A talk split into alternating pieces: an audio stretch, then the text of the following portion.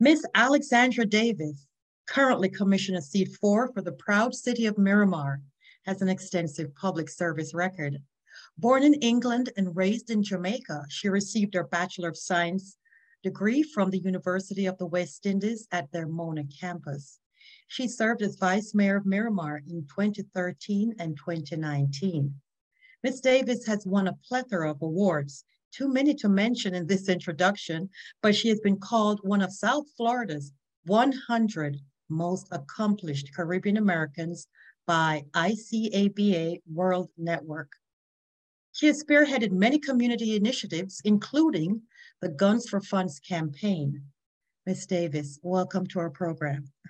Thank you so much, Janet. Thank you right. for being yeah, yeah. Good to be here. okay, it's wonderful to have you. Okay, well, first, I must say I love your motto.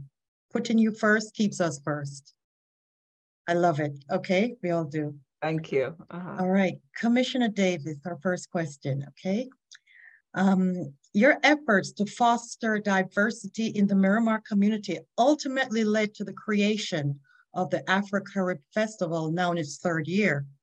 The event will be held February 25th, and it coincides with Reggae Month and Black History Month.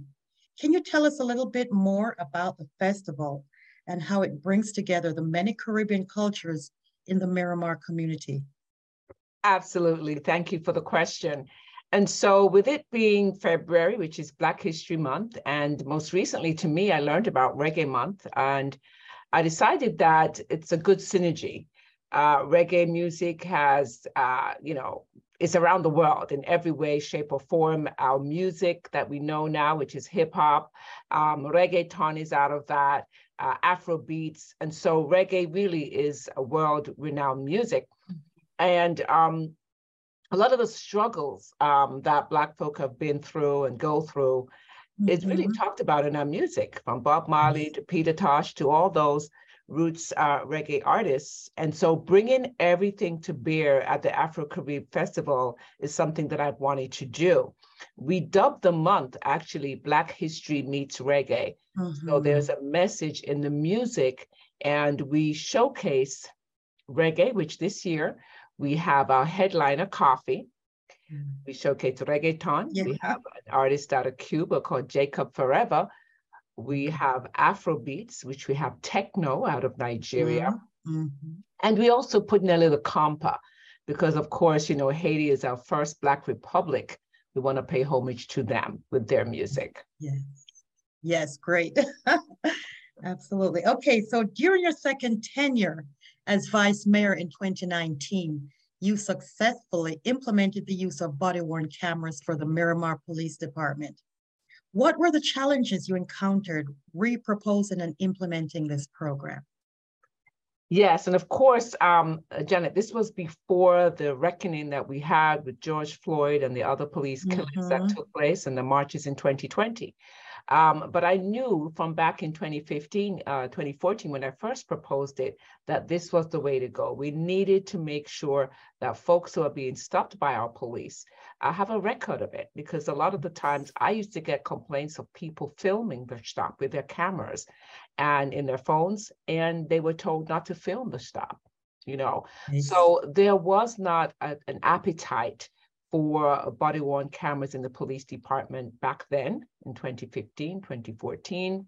Mm-hmm. And but I knew coming back to office 2019 that that's something that I was going to push for. I got petitions signed by the residents. Most residents thought it was just a standard thing that everybody had it. They thought that the cars, at least when you watch the show Cops, yeah. most cars have that uh, camera in the vehicle. We yeah, didn't have the cameras in so. the vehicle, and we mm-hmm. didn't have the body cameras on our on our person that could not continue. And so in my first 30 days, in fact, of getting elected, I brought it back up to the commission and they agreed to fund it. Yes. Um, I think the challenge was that the police themselves and their unions didn't want it. Um, oh. Yeah, they didn't want body worn cameras. And, and that's not unusual because really they think that Big Brother is looking over them or the departments, whoever their bosses are looking at them. But at the end of the day, it actually helps them as well as well mm-hmm. as it helps the residents and visitors protect the citizens yeah Absolutely. And so now, if you ask any of them now, police officers, they're glad they have it. You know Yeah. why? because when people lie, which they do on these traffic Yeah. stops, they can tell their sergeant to pull the fi- to pull the pull the pull the um the uh, Yeah, record it's of it. It's a good thing on both ends. Yeah. Absolutely. and and so now everybody's raving about it. In fact, now we have some of our code enforcement officers with body worn cameras as well. Wonderful. And Yes. it's a tool that protects everybody. Yeah, that was great. Congratulations Thank you. that. Okay. All right. Well, well, you also pushed for the adoption of the eight can't wait policy for the city's police department. Yes, what happened, and and this was after um all these um killings Mhm. that we realized there was an issue uh, with uh, police officers who stand around and watch uh, crimes being committed on our citizens and say and do nothing. So part of that eight can't wait that was missing was the duty to intervene. Mhm. So you don't get a pass because you show up and see somebody else brutalizing a citizen. You have to intervene, you have to let somebody know and don't just watch, which Oh is my what happened God. with George As Floyd with. George Floyd, yes. Exactly. So now it's part of our policy that you must intervene. Great. It sounds wonderful. Okay. Well, um, on January 15th, you partnered with the Broward Sheriff's Office and the City of West Park to conduct the city's Guns for Funds drive. This program allows residents from all over Broward to turn in old or unwanted firearms for money. Can you explain to our viewers how this gun buyback program works? Certainly. Um, so the gun buyback program, obviously, you know, gun gun issues are uh, top of mind. The gun lobbyists will not allow for any very few changes to gun laws. But the little that we can do that we should do. And so a lot of times you have um, widows, widowers uh, that are left with uh, guns in their homes that they have no need for. And they need a way to just dispose of it safely. And this helps with that because should there be a break-in into their home and the Mhm. guns are just there lying around, it could get into the wrong hands. Right. So what we do, we normally have these guns for funds events at churches. It's Mhm. completely anonymous. No Mhm. questions are asked. You turn in the firearm. We check the firearm, but we don't know who turned it in. You see what I'm saying? Yes, So yes, it's check the firearm, anonymous. Exactly. And then once there's no issue with it, they melt it down or they give it to an Oh, to, uh, BSO actually melts them down and gets rid of the firearm. So uh, we get a lot of uh, partnership through BSO, through Crime Watch, and, mhm. and other nonprofit organizations. Um, community access centers giving us gift cards to hand out. We have the uh, the League of Women Voters who comes and actually gives out gun locks because clearly we're not against guns. Oh, yes. Just want them to be in the right safe. hands. Yes. and to be safe. So they issue gun locks, and and again we take the guns from folks who don't want them, and we give them cash. Yeah. actually a my gosh. For their guns. So it's something. That, And yes. we're actually one of the few cities that consistently does it. I just did one last month, again at um, You did. a Mhm. church in uh, historic Miramar, and we took maybe close to 30 guns off the streets there. And you know, it's just a win-win for everybody. Yes, it is. It is. Wonderful, wonderful program. Okay. Now, can you tell us about some of the other initiatives you are involved in? Um, well, of particular interest is Miramar's Tree Trimming Assistance Program. Yes, uh, that's always a good one. Um, on the campaign trail in, in 2019, I had a lot of folks who, you know, had issues with their trees encroaching on their property. And it is Mhm. expensive, especially for our elderly, to be able is. to get someone to come and cut and trim the trees down. And so we decided uh, through the commission, when I brought it forth, they agreed to set aside some funding. And what happens is that when developers come into the city, they have to put money to our tree trust fund if they're going to uproot some trees and we plant trees elsewhere. But what we do, we have that fund, and from that fund, we can assist residents, I think to the tune of up to $750 to trim their tree. Wow, So yeah. um, that's been very helpful, heavily utilized. And uh, we're glad to provide that service to our residents and they can, you know, go on our website or call uh, 602 HELP, 954 602 HELP. So it's just for Miramar residents then? Yes, yes, because Oh it's from God. our pot um, of money that we Oh, have. It's a shame. We should have that in every city. I know. Yeah. They gotta do their jobs. Yeah. It is. Uh, Well, okay. Well, um, can you also tell us about the nonprofit you formed in 2015, the Caribbean American Yes. Teachers Association of Florida? Absolutely. Well, the nonprofit, even though I'm not actively doing stuff in the nonprofit since I've got elected, it's it's it's really does take time to really get into it. But as a certified teacher myself, I felt the need to uh, develop this nonprofit. To assist teachers and students. So uh, teachers who may need supplies, which was always an issue when we start up the school year. That was the aim of this this organization, which again, I haven't gone too much into it since I've gotten Yeah. elected with in terms of time. But spirit of having been a teacher myself, I know the needs of teachers and teachers and students, and so I keep it active, even though I'm not uh, currently working uh, in in that. Okay, all right, okay. All right, Commissioner, you know, I remembered a couple of years back, you were, um, I think you were instrumental in creating this, um, shopping plaza along historic Miramar. You Uh, remember the that? redesign of uh, B and M. Yes, okay, Yeah. the redesign, yes, Yes, okay. because what happens, uh, we have um, money, generally there's federal money to do facade improvement. So even though it's an older plaza, you can actually change the look of the outside. So You it's can, modern and the then you can take your time, do, yes. Yes. So what happened with his side of the plaza, it didn't fall under the federal, they weren't doing that area yet. It wasn't in the zone. Okay, We as a city decided to put money aside to make sure that that plaza looks just like the rest of the plaza. And, mhm, and that's how B and M's plaza that he owns, because you have to be the owner of it, okay, receive the, the grant money. And, and that's what we did there. So there's a lot more redevelopment coming up in the historic neighborhoods. In fact, mhm, one of the things we're doing there is we're repurposing a park. We're changing the park to be on the other side of the street and then using the park space to build townhomes. oh, okay. Yeah, Huh, these okay. townhomes, because as you notice, if you look around, most of the new developments are apartments for rental. I've seen that. Yeah, and we're Mhm, like, well, I've been people need an that. opportunity to own homes. So what we've done, we've partnered with a nonprofit on our land.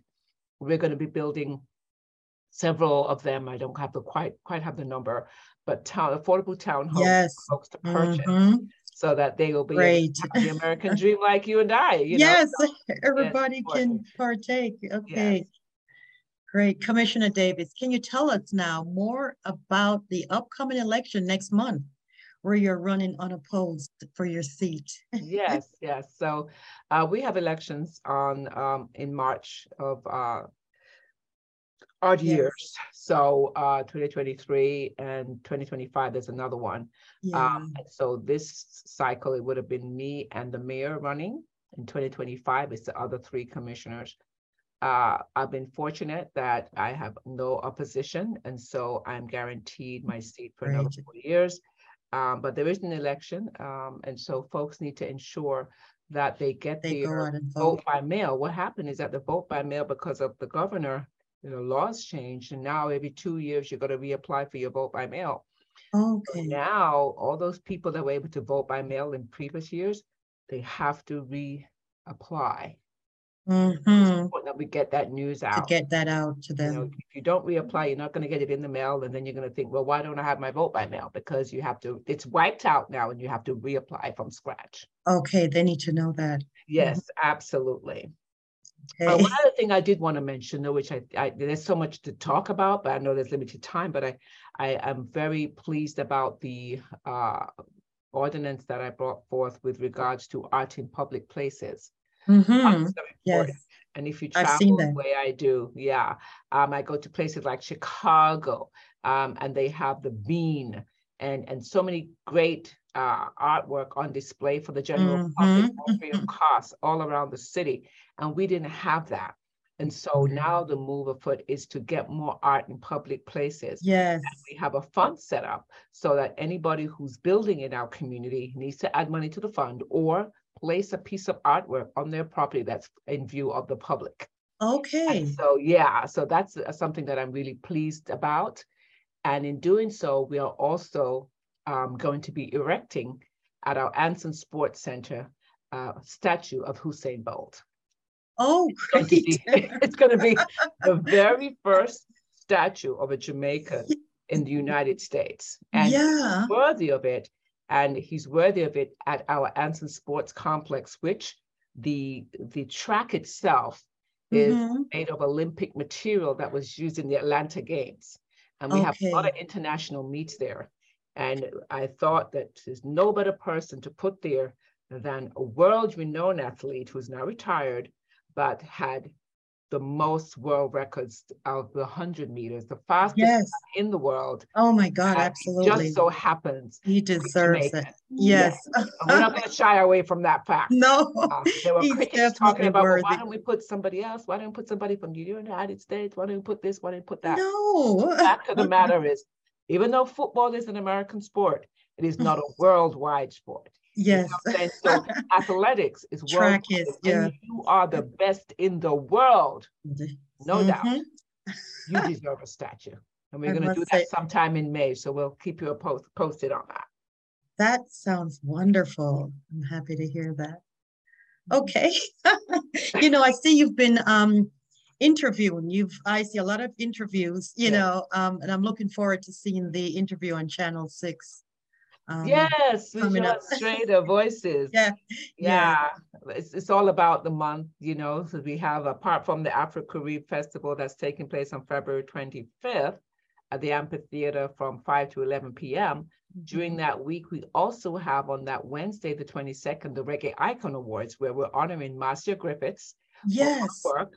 Um, and also Winston Powell from uh, the founder of Stone Love Movement. Okay. And in addition, the Marcus Garvey Award is going to Marlene Bastien, uh, Haitian American, who's currently Miami-Dade County Commissioner. Okay. So, and this is a free event. Uh, Okay. We're looking forward to that.